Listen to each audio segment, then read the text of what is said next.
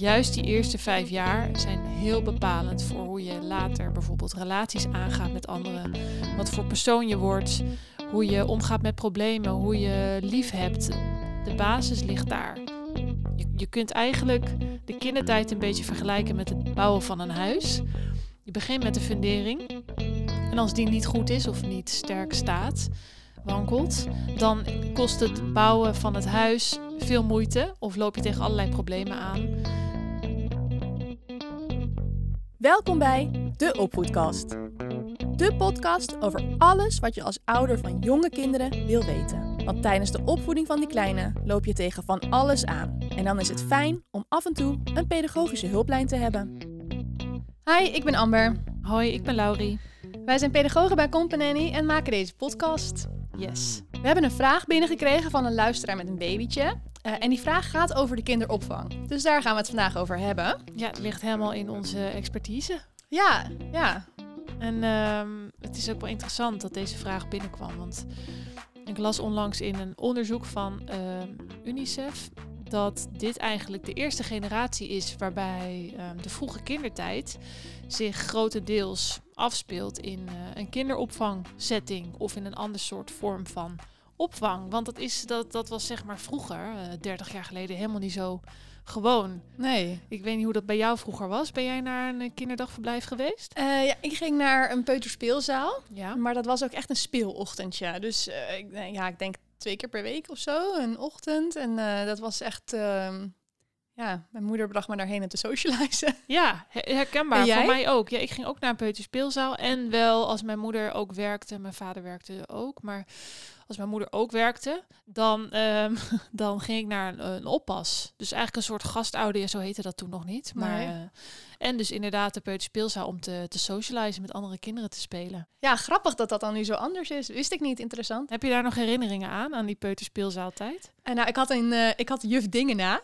Dat is een achternaam, neem ik aan? Nee, dat is een voornaam. Dat is een voornaam? En juf Dingena, ik zag toevallig laatst een nieuwsbericht over die peuterspeelzaal. Die werkt daar nog steeds. Wauw. Ja, en dat was echt... Uh, ja, zij kon niet stuk bij mij, joh. Dat was uh, fantastisch. Ik, ik heb wel nog herinneringen, maar dat is misschien ook weer gebaseerd op foto's. Maar dat is altijd de vraag, ja. is het een, ja. echt een zuivere herinnering? Maar dat ik uh, ook jarig was, misschien werd ik ook wel vier.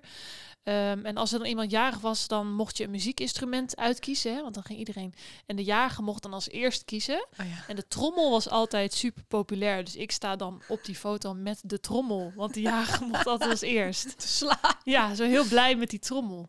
Ja, dus ik heb er ook nog wel herinneringen aan. Maar genoeg over onze herinnering. Um, kinderopvang van nu, de kinderopvang zoals die heden ten dagen wordt ingestoken, is meer dan uh, bijvoorbeeld dat oppasgezin waar ik vroeger heen ging. Hè. Daar kan, ik kwam er gewoon een beetje bij, zeg maar. En dat gezin, dat draaide zijn riedeltje.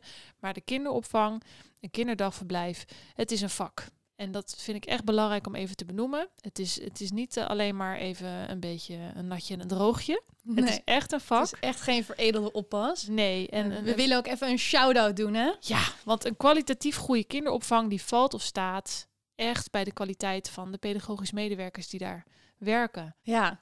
hey, laten we naar de luisteraarsvraag gaan. Ja. Mijn dochter die gaat uh, binnenkort voor het eerst naar het kinderdagverblijf. En dat vind ik best spannend. Um, en ik zou graag willen weten wat ik kan doen um, ja, om haar daar beter op voor te bereiden. Ja, wat voor dingen kun je doen om voor te bereiden? Ja, je kunt best dingen doen om je kind voor te bereiden op uh, de kinderopvang. Je zou, uh, laat ik eerst even beginnen met, met praktische dingen. Um, je kind die gaat daar in een eigen bedje slapen. Bij de meeste kinderopvangcentra is dat zo. Elk kind heeft een eigen bedje. En als jouw kind thuis bijvoorbeeld nog gewend is om samen te slapen bij jou in bed, of um, vaak in slaap valt in een draagzak of in een wandelwagen.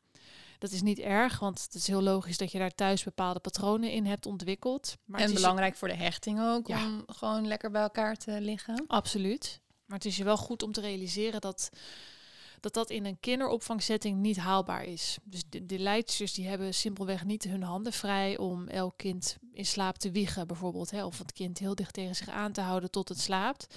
Vaak wordt het in het begin gedaan hè, met kinderen die moeite hebben met, met de overgang. En dan wordt er natuurlijk ook gewoon ruimte en tijd voor gemaakt. Maar voor de langere termijn is dat niet haalbaar. Dus het is heel fijn als je um, thuis al- Vooraf al. ja, als je toch al thuis een beetje kunt gaan oefenen met dat zelfstandig slapen. Want in onze podcastaflevering over slapen spreken we ook over slapen is een vaardigheid. Hè, dat moet je kind leren. ja. En als je, je weet, trainen. als je weet ehm, dat je kind naar de kinderopvang gaat, dan is het eigenlijk wel heel slim om daar al vooraf een beetje mee te gaan starten. Zodat dat stukje in de overgang voor je kind al iets minder heftig is. Ja. Een andere praktische eh, bijkomstigheid is als je bijvoorbeeld als moeder borstvoeding geeft, dan zou je dat ook op de kinderopvang kunnen doen. Dat kan. Er zijn kinderopvangcentra die bieden daar mogelijkheid voor dat je bijvoorbeeld op je werkdag Even langs kunt komen. langs kunt komen om te voeden. Dat kun je allemaal afstemmen en afspreken met de betreffende organisatie. Ehm, maar als je dat niet wil of de mogelijkheid is er niet, dan zul je je kind dus ook moeten laten leren wennen aan drinken uit een flesje. En dat kan, misschien kost dat bij jouw kind totaal geen moeite en is dat gewoon zo gedaan. Maar je hebt ook kinderen die vinden dat heel lastig en die moeten daar echt, ehm, ja, die moeten dat ook echt leren. Dus dan is het wel fijn dat ze het eerst bij jullie als ouders kunnen leren en daarna bij een vreemde, Ja. de leidsters van de, Klinkt van de logisch. opvang. Nog meer praktische tips. Daarnaast is je kind in een kinderopvanggroep eh, bij veel andere kindjes en niet zoals thuis alleen met jou en je Alle partner aandacht. of misschien met andere kinderen in het gezin. Maar ehm, dit, ja, kinderen zijn vaak thuis in een kleinere setting met minder andere kinderen en zijn misschien ook gewend om alle aandacht te krijgen. In een, op een kinderopvanggroep zal het best voorkomen dat je kind zich even een tijdje zelf moet vermaken. Dus dat hij, ehm, als het om een babytje gaat, ergens wordt neergelegd waar met wat speeltjes om zich heen, waar die echt even moet leren om ehm, ja, zichzelf te vermaken. Ook dat is iets waar je thuis al een beetje mee zou kunnen oefenen. Oké, kun, je, kun je misschien kort zeggen hoe je dat dan aan moet pakken thuis? Ja, je kunt oefenen door je kind steeds een iets langere tijd eventjes zelf te laten spelen, tussen aanhalingstekens. Soms denken mensen, ja, baby's die spelen nog helemaal niet. Nou, daar hebben we het ook al eerder over gehad, dat doen ze wel. En, je baby laten spelen, daarmee bedoel ik dat je je kind op een veilige plek ergens neerlegt. Bijvoorbeeld in een box of op een mat op de grond, als dat kan. En je kind even zelf laat ontdekken. Even in rust laat kijken naar zijn handen of met een speeltje aan het spelen. En dat bouw je dan gewoon steeds op. Ja, en eh, als je kind het, eh, lekker aan het spelen is, dan laat je het lekker. Ehm, als hij wat sneller onrustig wordt, nou, dan, dan ga je er naartoe. Of je, je pakt hem even op. Probeer het later nog een keer. Eh, maar de hele dag bijvoorbeeld je kind bij je dragen. eh, dat is heel fijn, wat jij net al zei, voor de hechting en voor de binding tussen ouder en kind. Maar het kan het wel moeilijker maken voor je kind om dan zo'n hele dag op een kinderopvang te zijn. Waarbij die niet een groot deel van de dag gedragen kan worden door de leidsters. Want daar hebben ze simpelweg de handen niet voor vrij. Dat is ook nog iets praktisch wat je, wat je kunt doen. Oké. Eh, het is ook goed denk ik om het nog even over het wennen te hebben. Want een kinderopvangorganisatie heeft vaak eh wendagen. Zo eh, vertellen ze dat dan ook aan ouders. Dat zijn bijvoorbeeld drie dagen waarin je kind een opbouwend schema heeft. In de duur ehm, waarop die er is. Dus eerst twee uur, dan vier uur en dan een hele dag. En dan zijn de wendagen voorbij.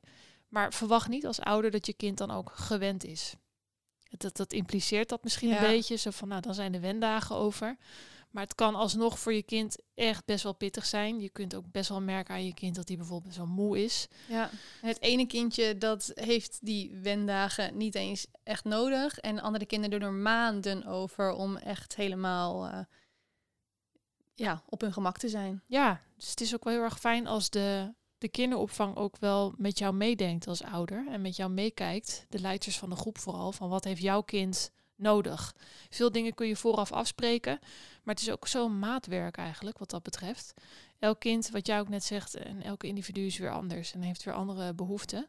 Dus het is wel heel fijn als de leiders daarin ook met je meedenken. En als jij als ouder daarin dus ook goed je behoeften aangeeft. Ja.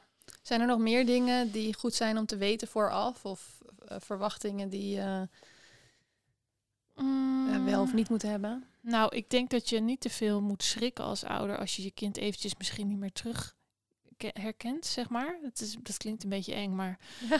ik, Wat bedoel je? nou, ik bedoel eigenlijk dat, dat het gewoon heel veel nieuwe indrukken zijn voor je kind. Ik heb best wel ook eens gehoord dat een moeder zei, ja, ik had mijn kind mee naar huis. Die zat alleen maar apathisch voor zich uit te staren. Een soort van uit totale vermoeidheid. God. Maar dat, ja, dat, dat is niet heel gek, want het is super vermoeiend. Zoveel nieuwe prikkels. Of kinderen die in één keer heel veel slapen. Ehm, slechter drinken misschien in het begin.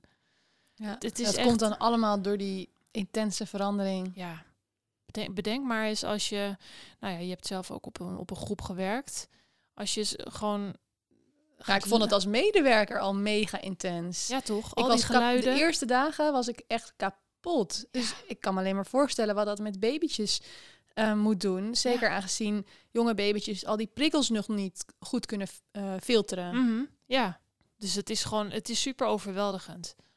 Dus hou daar ook rekening mee, ook als je, ja, spreek ook goed af met je partner. Dat het best wel kan zijn dat die eerste weken dat je je kind misschien een keertje wat eerder op, op gaat halen.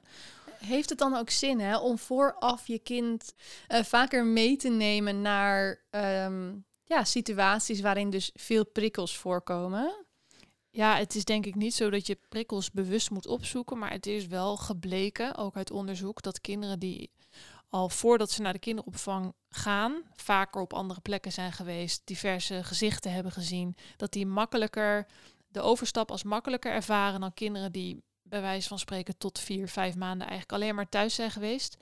En dan ineens in die kinderopvangsetting terechtkomen. Die hebben vaker wel meer moeite met de, de overgang. Als je daar wat aan wil doen, dan zou je wel wat bewuster kunnen zijn in je kind meenemen naar andere plekken, andere locaties, eh, bezoekjes. Het, het kan wel degelijk helpen. Nou, duidelijke tips. En uiteindelijk blijft het altijd even afwachten hoe je kindje het echt gaat vinden op de kinderopvang natuurlijk. Ja, Zelfs als hij wel al wat meer dingen gewend is. Ja. Maar wel een hele interessante vraag. Zeker ook voor ons vanwege ons vakgebied. En ik vind het ook echt heel erg leuk om te horen dat iemand zo bewust bezig is met eh, ja, kindje naar de kinderopvang brengen. Eh, want juist die eerste vijf jaar in het leven van een kind zijn heel erg belangrijk voor de persoon die hij of zij later wordt. ja klopt. Ehm, dat zeggen we bij Company ook altijd. Mhm. En ik ben eigenlijk nog wel benieuwd, kun je daar iets over vertellen, Laurie? Dat, waarom is dat eigenlijk zo?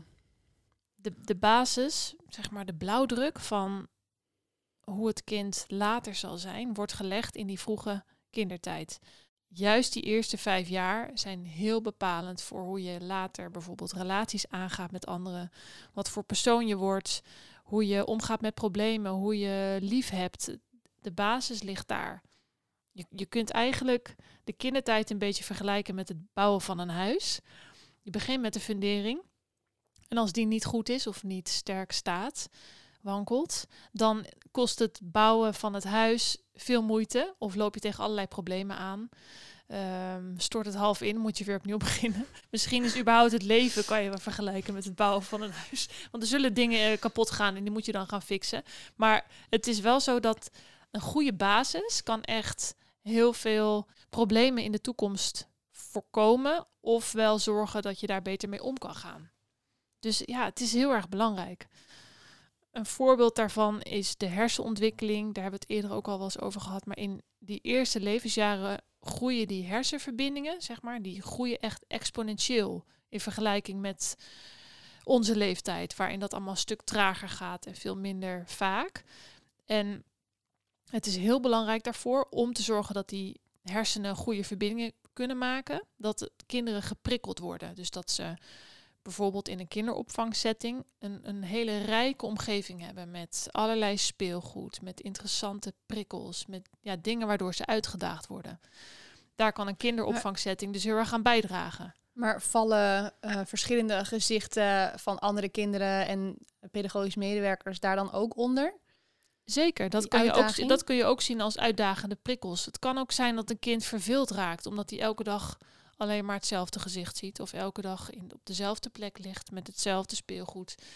Het is ook belangrijk dat er variatie in voorkomt. Dus die prikkels, die uitdagende prikkels, dat kan hem zitten in de omgeving, in ehm, ander interessant speelgoed. Het kan ook zijn in andere personen, hoewel ik absoluut niet wil promoten dat het goed is dat je baby's aan zoveel mogelijk gezichten eh, blootstelt, want dat is helemaal niet waar. Maar het zijn wel dat soort prikkels, ja. Zijn er nog meer dingen waarvan jij zegt, ja, die eerste vijf jaar zijn daarvoor echt essentieel? Ja, als de, de opvoeders en de, de verzorgers in de omgeving van het kind goed inspelen op de, de basisbehoeften van contact. Dus kinderen hè, die zijn van nature geneigd om contact te leggen. Die zoeken je aandacht, die maken oogcontact, die gaan naar je reiken, et cetera. Als je daar goed op inspeelt, dan zullen kinderen een, een basisvertrouwen ontwikkelen waar ze de rest van hun leven van profiteren. En ook die grondlegging daarvan ligt in die eerste vijf jaar. Dus eigenlijk dat we noemen dat ook wel sensitieve responsiviteit, even een moeilijk woord, maar hoe er op jou als kind gereageerd wordt en hoe er wordt ingespeeld op jouw behoeften, dat heeft een levenslange uitwerking. No pressure. Ja, zo. en stel nou dat dat dus allemaal niet gebeurt en je leert dat niet of dat wordt niet gestimuleerd en dat heb je dus later ehm, op uh, volwassen leeftijd niet helemaal in je karakter zitten. Mm. Uh, komt het dan nooit nog goed? Ja, tuurlijk wel. Het is niet zo dat het, als het niet goed gegaan is, dat je dan dat het voor de rest van je leven niet meer goed komt. Maar als je nog even teruggaat naar die fundering van het huis, je zult dus dan aan het herstel van die fundering moeten gaan werken. En dat is een stuk complexer dan als je de, de, de hobbels die op je pad komen, als je daarmee om leert gaan. Um, dat is anders dan als je weer helemaal terug moet naar de basis. Dus tuurlijk, het kan altijd goed komen. Maar bij de een is dat met wel wat meer hulp en begeleiding dan bij de ander. Voorafgaand aan deze aflevering noemde jij ook uh, een experiment. Misschien wil je dat nu ook wel even vertellen. Ja, het is een heel interessant experiment. Dat werd in uh, de jaren 70 in Amerika werd dat, uh, uitgevoerd in North Carolina, waarbij ongeveer 120 kinderen uit kansarme milieus die werden betrokken in dit onderzoek. Ongeveer de helft was de controlegroep, dus die verbleef gewoon in hun huidige setting, in hun huis. En de andere helft werd vijf dagen per week in een kwalitatief goede kinderopvangsetting geplaatst. Dus vijf dagen per week met goed opgeleide leidsters, een goed uitgedacht pedagogisch programma. En die kinderen werden gevolgd. Um, dus vanaf het moment dat ze naar de basisschool gingen, werden testjes afgenomen. Nou ja, nu loopt dat onderzoek nog steeds. En dat is cool. vinden er nog steeds meetmomenten plaats. En daaruit blijkt dat de kinderen die gebruik hebben gemaakt van die kinderopvang, dat die op heel veel resultaten beduidend beter scoren. Zo kan je denken aan uh, cognitieve vaardigheden, uh, schoolse resultaten, uh, betere baankansen. Eigenlijk zo zou je het kunnen noemen, meer succes hebben in het leven, zeg ik daar maar even heel plat. En dat onderzoek is gewoon heel interessant, omdat het wel degelijk weergeeft wat de toegevoegde waarde is van een kind naar een kwalitatief goede kinderopvang brengen. Eh, ik begrijp heel goed dat, het, dat kinderopvang heel goed die, die uitdaging kan stimuleren. Uh, zeker dus in die belangrijke eerste vijf jaar. Maar jij zegt nu al een paar keer kwalitatief goede kinderopvang. Maar wat is dan kwalitatief goed? Wat houdt dat dan in? Ja, dat is best wel een goede vraag eigenlijk. Maar het is ook wel een moeilijke vraag. Want wat voor de een kwaliteit is, is dat niet per se voor de ander. Dus het is ook een beetje smaakgevoelig, zeg maar, als ik het even zo moet zeggen. Mhm. Maar er zijn wel dingen eh, waar je bijvoorbeeld op kunt letten als ouder als je een, uh, een rondleiding gaat aanvragen. Hè? Want daar begint het vaak. Je, je, bent, uh, je krijgt een kind of je hebt al een kind en je wil je gaan oriënteren. Dan ga je vaak een rondleiding doen. Nou, dan zijn er dingen waar je op kunt letten. Vaak let je in eerste instantie op hoe is de sfeer? Hoe ziet het eruit? Ziet het er een beetje leuk uit? Spreekt het me aan? Uh, is het gezellig? Word ik warm onthaald? Nou, dat zijn de ja, eerste dingen waar je op let. Ja. Um, maar dan kun je vervolgens ook nog wel wat verdiepende vragen stellen. En het is ook net wat jij belangrijk vindt. Het kan bijvoorbeeld zijn dat jij voeding heel belangrijk vindt. Dus dat je als ouder wil weten hoe denken jullie over gezonde voeding? Wat voor voeding krijgt mijn kind aangeboden bij jullie? Misschien vind je dat niet zo belangrijk, maar vind jij het belangrijker hoe het opleidingsniveau is van de pedagogisch medewerkers? Hoe zijn ze geschoold? En worden ze nog doorlopend geschoold als ze bij die organisatie werken? Want ik vind het zelf ook heel belangrijk dat de kwaliteit niet een vaststaand gegeven is, maar dat er altijd aan wordt gewerkt. Dus bijvoorbeeld training is dan ook een heel belangrijk onderdeel. Stabiliteit is ook iets wat je belangrijk kan vinden. Dus uh, zijn de leidsters die op de groep van mijn kind staan, zijn die er al langer? Of is er heel veel verloop? Wat ook een heel belangrijk punt kan zijn, is de, de pedagogische visie van de organisatie. Hebben ze een visie? Kunnen ze die goed uitleggen? Maar ook zie je dat terug. En dat is misschien best wel lastig, want hoe kan je dat dan terugzien? Maar het kan zijn dat bijvoorbeeld de kinderopvangorganisatie een hele duidelijke visie heeft over het spel van kinderen en hoe kinderen moeten spelen. Zijn de groepen daar dan ook op ingericht? Allemaal dingen waarbij je dus eigenlijk gewoon moet kijken, past dit bij mij? Ja, dat is eigenlijk de essentie. Past het bij mij en hoe ik naar de opvoeding van mijn kind kijk en wat ik belangrijk vind. Toen jij voor een kinderopvang voor jouw zoontje ging uh, zoeken, mm. heb je toen dingen gezien waarvan je dacht, dit past echt niet bij mij? Ja, ja, ik, ik vond het sowieso een hele lastige klus, want ik ben al eenmaal pedagogisch opgeleid, dus ik, ik heb een bepaalde bril op, die kan ik moeilijk afzetten. Uh, dus ik ben kritisch, maar Ik was bij uh, een kinderopvangorganisatie, deed ik een rondleiding. En ik, ik mocht even op de groep kijken. En op dat moment was die leidster was een groepje kinderen aan het voorlezen. En één jongetje, die was de hele tijd naar het boekje aan het wijzen. En die wilde er iets over vertellen. En die leidster zei op dat moment, hou je mond, ik ben aan het voorlezen. ja, en dat was voor mij eigenlijk, nou, ik, ik hoef eigenlijk verder niks meer te horen. Want dit, als, ja, voor mij was dit heel bepalend. Dus ja, een rondleiding is heel belangrijk. Doe dat vooral. Ja, en de dingen die je net noemt, dat zijn wel allemaal dus um, dingen die belangrijk zijn voor de kwaliteit. Maar wat die kwaliteit dan is, hangt heel erg af van wat jij belangrijk vindt. Ja. Zijn er dan ook nog andere dingen die er die niet per se van jouw persoonlijke mening afhangen, maar waarvan je wel kunt zeggen, nou, uh, dit zorgt voor een goede kwaliteit kinderopvang? Ja, er zijn ook wettelijke bepalingen. In Nederland heeft men een standaard bepaald waaraan kinderopvang moet voldoen. Dus daar kun je ook deels wel van uitgaan. Maar het is wel goed om, daar, om dat ook te, te beseffen. Ja, en dat er zijn vier, bijvoorbeeld vier pedagogische basisdoelen opgesteld, landelijk. Dus er zijn ook alle vier dingen waar je extra op kunt letten. Ja, en ook best kunt, kunt uitvragen aan degene bij wie je zo'n rondleiding doet. Op welke manier stimuleren jullie dit? Hoe, hoe, zijn jullie, hoe gaan jullie hiermee aan de slag als organisatie? Of hoe interpreteren jullie dit? Interessant om te weten. En kun je ook weer een beetje proeven van ja, past dat bij wat ik belangrijk vind? Ja. Hey, en als we nou afsluitend nog eventjes teruggaan naar de vraag, want die moeder die geeft ook aan dat ze het zelf best wel spannend vindt. Hmm. Als ik jou nu heb gehoord, dan kunnen we toch eigenlijk wel gewoon haar geruststellen.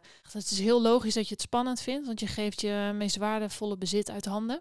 Maar je kan dat echt uh, met een gerust hart Vergeet ook niet dat je er altijd nog controle over hebt. Jij als ouder mag ook best wel uitspreken wat jouw wensen en verwachtingen zijn. En als je ergens niet goed bij voelt, zeg dat dan. Het is, het is geen eenrichtingsverkeer. En, uh, maar inderdaad, uit de dingen die we net bespraken, komt echt wel naar voren dat kinderopvang echt ja, van grote meerwaarde kan zijn in het, uh, in het vroege leven van een kind. Ja, en als je dus graag je kindje iets sneller, beter wil laten wennen, dan kun je dus thuis alvast werken aan het uh, zelfstandig slapen, zelfstandig spelen, um, het wennen aan een flesje. Mm -hmm. En uh, dat maakt het dan misschien iets makkelijker. Ja. Ja, leuk. We kunnen ons voorstellen dat het misschien nog meer vragen oproept bij jullie. Uh, dus stuur je vraag ook vooral in naar podcast.company.nl. Dan beantwoorden we je vragen heel graag. Heel erg bedankt voor het luisteren. Tot de volgende keer.